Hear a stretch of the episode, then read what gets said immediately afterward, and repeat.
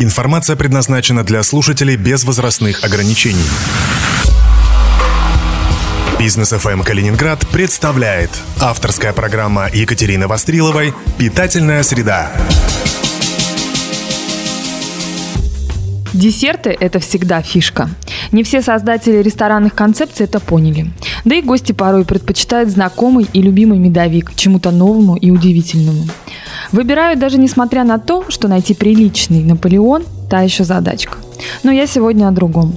Шефы посмелее заигрывают с гостями разными способами и чаще всего вознаграждаются любовью, вниманием и лайками в Инстаграм, которые, как известно, хорошо конвертируются в деньги. Начнем издалека. Самый мой любимый пример и уже довольно тривиальный – это мамин любимый цветок. Авторство шефа ресторана «Ко-Ко-Ко» Игоря Гришечкина. Только в Инстаграме можно встретить более 18 тысяч публикаций с таким хэштегом.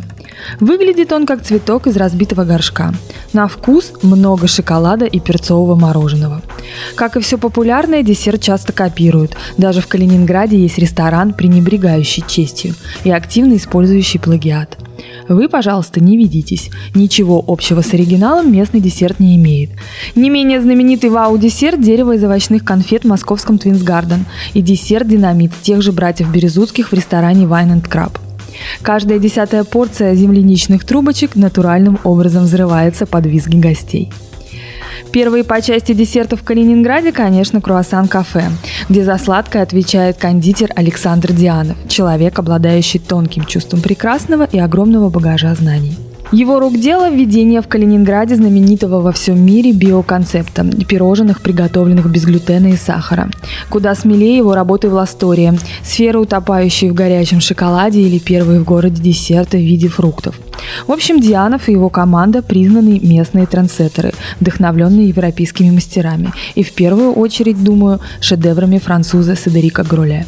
Еще одни претенденты на звание трендсеттеров в десертах – ребята из соли. Их Никомамбер вполне себе самостоятельный шедевр. В основе концепции вся та же игра. Никомамбер – это не сыр, который выглядит как сыр.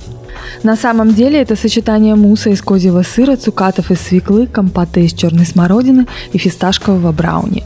На последнем гастроужине в честь своей годовщины подавали конфеты из фуагра и молочного шоколада. Явное сочетание соленого и сладкого разделило гостей на два лагеря – влюбленных в десерт и тех, кто его отверг. Я же вам советую, выбирая в следующий раз десерт, немного рискнуть и выйти из собственной зоны гастрономического комфорта. Это вознаградится. Отправляясь в ресторан, помните, что не стоит спорить за обедом, потому что голодный всегда проигрывает.